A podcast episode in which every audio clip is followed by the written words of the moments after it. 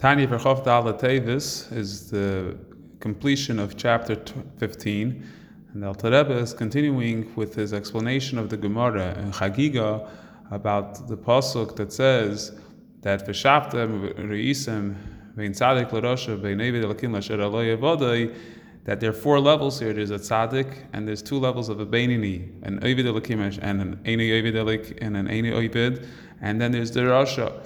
And Alter Rebbe, in the end of yesterday's Tanya, explained the difference between the two levels of an Ovid Elakim and an Eini Ovid. That an Ovid Elakim means that his natural disposition is to have desire, desires and, and, and be caught up in the temptations of the Yetzer Hara and the Nefesh Bahamas. And he has to constantly wage war and fight against that. And he constantly has to use the powers of Eskafia through the Meir Talalev, through the Eir Hashem that comes to his Nefesh kiss. And then there is the Beinini Asher Lo Yavoda is that for him, naturally his disposition, being a Morashchayra, so his disposition, his personality, is that he doesn't get um, caught up in physical pleasures. He doesn't desire physical pleasures. He's more inclined to sit and learn, and he's in tune with um, higher intellectual pursuits. And therefore, for him, it's not a struggle. All he merely does is he awakens a little bit of an Ava Musuteres in order for him to do serve Hashem with uh, an Ava and a Yira. So in today's Tanya, the Alter Rebbe continues this theme and he explains further the Gemara. The Gemara explains the distinction between an Ovid Elikim and Asher Lo by giving two examples. The Alter Rebbe highlights that the main idea of the two examples is the idea of changing one's nature. And this idea, as we already saw at the end of yesterday's Tanya, is the concept and the main concept of avoida. When we speak in Hasidus about avoida, we could say that it all it all heads back. It all root, it's rooted in this chapter, in this perek over here, the idea of avoida, and how since the midas koladim is midas abeinini, and, and, and, and it's what every person should be striving to accomplish. So therefore, when we talk about the Beinini and the Avodas HaBeinini, the Avodah is primarily the working with oneself to refrain and restrain the Nefesh of Bahamas, the Yetzer Hara's desires and inclination, in order to be able to serve Hashem properly. So when we're talking about avodah and we're speaking about, we're using the terms avodah as the Frierdiker Rebbe says, the word avodah comes from in Lashon ibut oiros, the idea of tanning, which is a lot of work and a lot of Uh, exertion that one has to do in order to be able to change a, a, a, a skin, a hide brought from an animal to make it into leather to something you could ride on. It takes a lot of work and refining. Likewise, us, Bainanim, or potential Bainanim, have to work to pull away, to tear away from our desires from the physical world and really grind down in order to purify our, our, our, our ourselves and our being in order to reach a level of being able to be cl- cl- clean and pure in order to serve Hashem. But the, the, the conceptual idea of Avodah is changing one's nature. And that is the main point of today's Tanya is the fact that a his avodah, his the concept of an Ovid Elikim, is the fact that he breaks the nature and he he he he be able to change the nature by transcending the nature. And the Alter Rebbe therefore brings the Gemara that brings the two analogies to understand this concept. But uh, we'll perhaps give a more uh, more relatable analogy for our times and we used the analogy yesterday about someone who's working out, someone who's doing push-ups. So if you do, if you're used to doing 10 push-ups and then one day you do 11 push-ups, so the 11th push-up is accomplishing so much more than the other 10 because the other 10 your body is, is used to. Once you do that extra push-up, so it actually changes the protein fi- fibers in your muscles and allows you the muscles to expand, and there, that's where you gain more muscle mass, more stamina, whatever it may be, more strength, whatever you're trying to accomplish. You gain a lot more because you broke the nature of what you had. So similarly in Avodah, the whole idea of Avodah is this idea that we're, we have a, a nature, at least most of us have a nature to have a desire for Uh, the, the, the physical world and the idea of being able to change that and break that and be able to go against that nature is the power that is imbued within the Bainini through awakening within, the, himself the love to Hashem, the, through this Bimizbainin and the Gadlus HaBorei, to think about the greatness of Hashem and therefore have the power to be able to control the natural his natural state, his natural inclination, his natural gravitation, his natural force towards the the the klipa, towards the taivas of this physical world. So this idea again is, is the root the root idea is the idea of avoid in general that's mentioned throughout Chassidus. When we speak about avoid in Chassidus, we're talking about the idea of changing one's nature, to some extent, changing one's inner nature, the Lashana Teva Midoisov, as, as brought elsewhere in Chassidus. But just to, just to point out something more, more specific about this idea, when we're talking about changing one's nature, so someone could ask the question if Hashem made me with a certain nature, then what's the point in changing it, right? And, and, and if I'm changing it, what gives me the power to change my nature? So this idea is addressed in a few places in Chassidus. So let's start with the first question. If Hashem gave me this teva, why, why am I changing it? Isn't this what Hashem wants from me? So let's say, for example, I have a, a teva to, to desire certain things. And, and, and therefore I want to, why, why should I change it? Isn't this what Hashem wants from me? Hashem wants me to have this nature because He made me this way. So the answer to that would be, is that true, this is your teva, but number one, the teva doesn't have to has to be, does not have to be utilized in a negative, like similar to what the Gemara says in the Gemara in Shabbos, that someone who's born b'mazel maidim. So although he has a nature to, to, to, to be connected to blood, but he doesn't have to be someone who's going to kill or or, or, or, or do something evil with it. He could be a moyel, he could be a sheikhet, he could utilize that ability for a good thing. So even our teva, even our, our, our natural disposition doesn't have to be utilized in a negative way.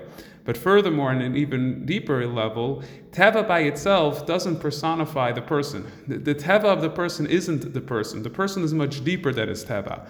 And this is actually the answer to the second question as well. How could we change our Teva? Because our Teva is not really who we are. Our Teva is a certain a certain disposition that we get through the hishtalshus of the neshama beguf. When the neshama comes into the body, so that interplay between the neshama and the guf creates a certain teva of the way that, that our guf relates to the neshama and the way the levushim are impacted on our on our on our guf, on our neshama, how the neshama and, and the levushay hanefesh, mainly the guf, interplay with each other. But really, who, who are we? We're primarily much deeper than the the, the levushay haneshama. Much deeper than the guf. We're the, the, we're the neshama, and deeper yet in the neshama, we're on the level of yichida. We're on the higher levels of the neshama. Our true essence is higher than even yichida, as explained. The Rebbe explained. So therefore, our real our real essence is much further removed than any teva, than any nature, and therefore, as the Rebbe explains in a number of places, the avoida of the Beinini, and, and particularly the avoida of Yidden Bechlal and the avoida in this world, the fact that we're here,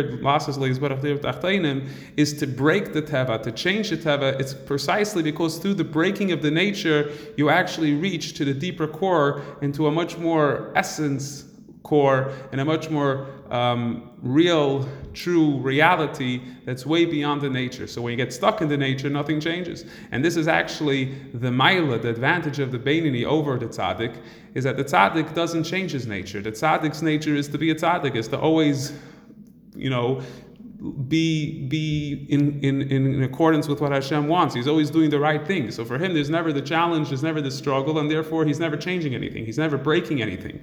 And in that sense, there's no real transformation taking place. True, to begin with, as we mentioned a few times already, the even a tzaddik has to work on himself. He has to be able to reach the level of being the tzaddik. But even with that said, it's not as if the struggle was so mighty and so powerful and so difficult for him. It's just a matter of fully attaining that level, that ability that he had. And then, especially once he's an Eved Hashem, once he's already a tzaddik, then that's it. He's already accomplished that mission. So therefore, for him, what he his avodah after that is not really an avodah. He's not doing avodah. He's not changing his nature. That is his nature, and that's the my love about tshuva. The my love of Beinini is that we constantly change nature. We're constantly changing the nature, our own nature, and therefore the nature of the world. So what really is going to bring about the Din of Tachtainim is through the Avodah of the Beinini, and that's the idea we mentioned a few a few shiurim earlier about the idea of Eskafi of being when Mashiach comes, and likewise in this today's Tanya, the main purpose of why we're here is to change the nature, because the nature itself doesn't define who we are. It sounds like this is who I am, this is my nature, but on the contrary, we have to recognize that we're actually a lot deeper than our nature.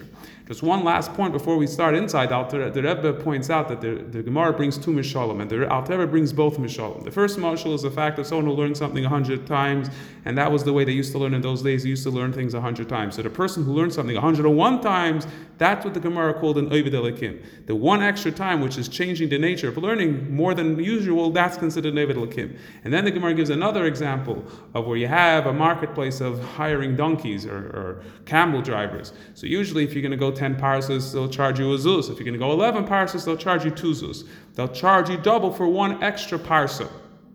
Which and the reason is because since you're changing the nature of the of the, the distance that the donkey usually travels, and therefore for that reason you have to give more money, double the amount that would have been. So the Rebbe asks, why is it necessary for the Alter Rebbe to bring in the second mashal as well? The idea is self-understood from the first mashal. So the, the Rebbe points out, and the, uh, we'll just say the, the, the nukuda of the answer is that the point here is, is that even though technically the donkey doesn't belong to you, as the Baal Shem Tov says, Kasir Chamar Sanacha, Chamar refers to the Nefesh Bahamas, the Chumris of the world. So at the end of the day, it doesn't belong to you. In that sense, you're not a tzaddik. It's not something that you have the ability to be mishapich, to transform it. It's only like you're renting the donkey. You're only having the ability to utilize the donkey or train the donkey, be in control of the donkey. So even with that, even though you're only working with a skafki, you're not really transforming it. You're not really breaking the donkey that the donkey should no more be a donkey but still you're being able to utilize it, restrain it, train it, break its nature to be able to reach higher than what it's been doing till now. And this again highlights again the main thrust of this this parak and specifically today's Tanya, this idea of breaking one's nature and accomplishing more than their usual, the idea of avodah. ובזה יובן מה שכוסף בגמרא דוד אלוקים היינו מי ששונה פרקי מאה פעמים ואחד ולא יעבוד היינו מי ששונה פרקי מאה פעמים לבד through this we can understand what the Gemara explains that the difference between an oivid elikim is someone who learns he chazers he, he, he goes back and learns his, the materials 101 times versus someone who's loyal about someone who only learns 100 times. This, the, the meaning of this is in the times of Chazal. is called Perek Each Perek they learned, they used to repeat it 100 times. Kedisa Hasam Gemara, as the Gemara over there says that Mashal an analogy to this would be is a marketplace of camel drivers and that they, in order to rent out a camel, to be able to take you to, to, to, to, a donkey. I mean, in order to take the donkey out, you you you rented lesser parcel, a 10 parcel, which is a certain distance, with one zuz, which is a certain measurement of currency in those days. If you're going to want to take it for 11, just one extra parcel will be for two zuz. That's because you're using out now to use the donkey more than its usual uh, more than what it's usually used to. Likewise, this one extra 100 time the hundredth time, the one time more than the hundred. How you say it al regilus, that's more than what he's used to, that he's habitual. Shehur gobanura, which he was accustomed to doing from youth.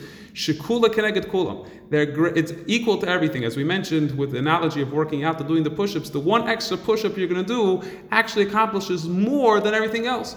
And that's what we see here. The fact that if you go one extra parse, it's as if like it's going a whole next another ten parses. Because the ten parses, the camel is used to driving. The, the donkey, I mean, is used to going on the on, on the ten parses. But the one extra parsa, that is something which is completely out of its nature. For that extra little bit, that is worth as much as the as the regular nature. And that's the idea of doing one little more that actually accomplishes more than everything equal to everything itself. And it's even more accomplishing than everything else. Now, why is this so powerful? What is the power of the doing one more to changing your nature? And where where does what, what's what's really happening here? So it says in order to break the habitual nature that one has, one has to awaken his love to God in order to have this love for God, he has to awaken through deep meditation of the greatness of God. To control to the nature that he has in the left side of his heart, meaning to, to control the nature of the Nefesh Bahamas and the Yetzer Hara, as we already explained in the first chapter, that the Teva, the nature of a person, of the Nefesh Bahamas, is within the left side, within the blood, Hadamu Nefesh, Vizu, and this ability to overpower it and to change it in order to break it, to be in control of it. This is he avoida tama. This is a full, complete avoida la beinini for the beinini. The avoida of the beinini, true avoida, is this ability to be able to control the teva of the nefesh Hamas. Or perhaps for a beinini that we spoke about in yesterday's Tanya, who doesn't necessarily have a tremendous war. For him, it's enough to just awaken the love that he has naturally for God. Limshal to use it to control That's also considered. Meaning, in this case, this type of Bainani, he's also he doesn't stimulate an intellectual whole new level of avas Hashem through mizbananus. He awakens the avah musateres that he has. So this is unlike the Bainani we mentioned yesterday. Actually, this is a Bainani that has done is doing avodah because he has to still reach deep into his inner self to bring out the avah musateres, and therefore it's also called an avodah because at the end of the day, to get to that stage is also work,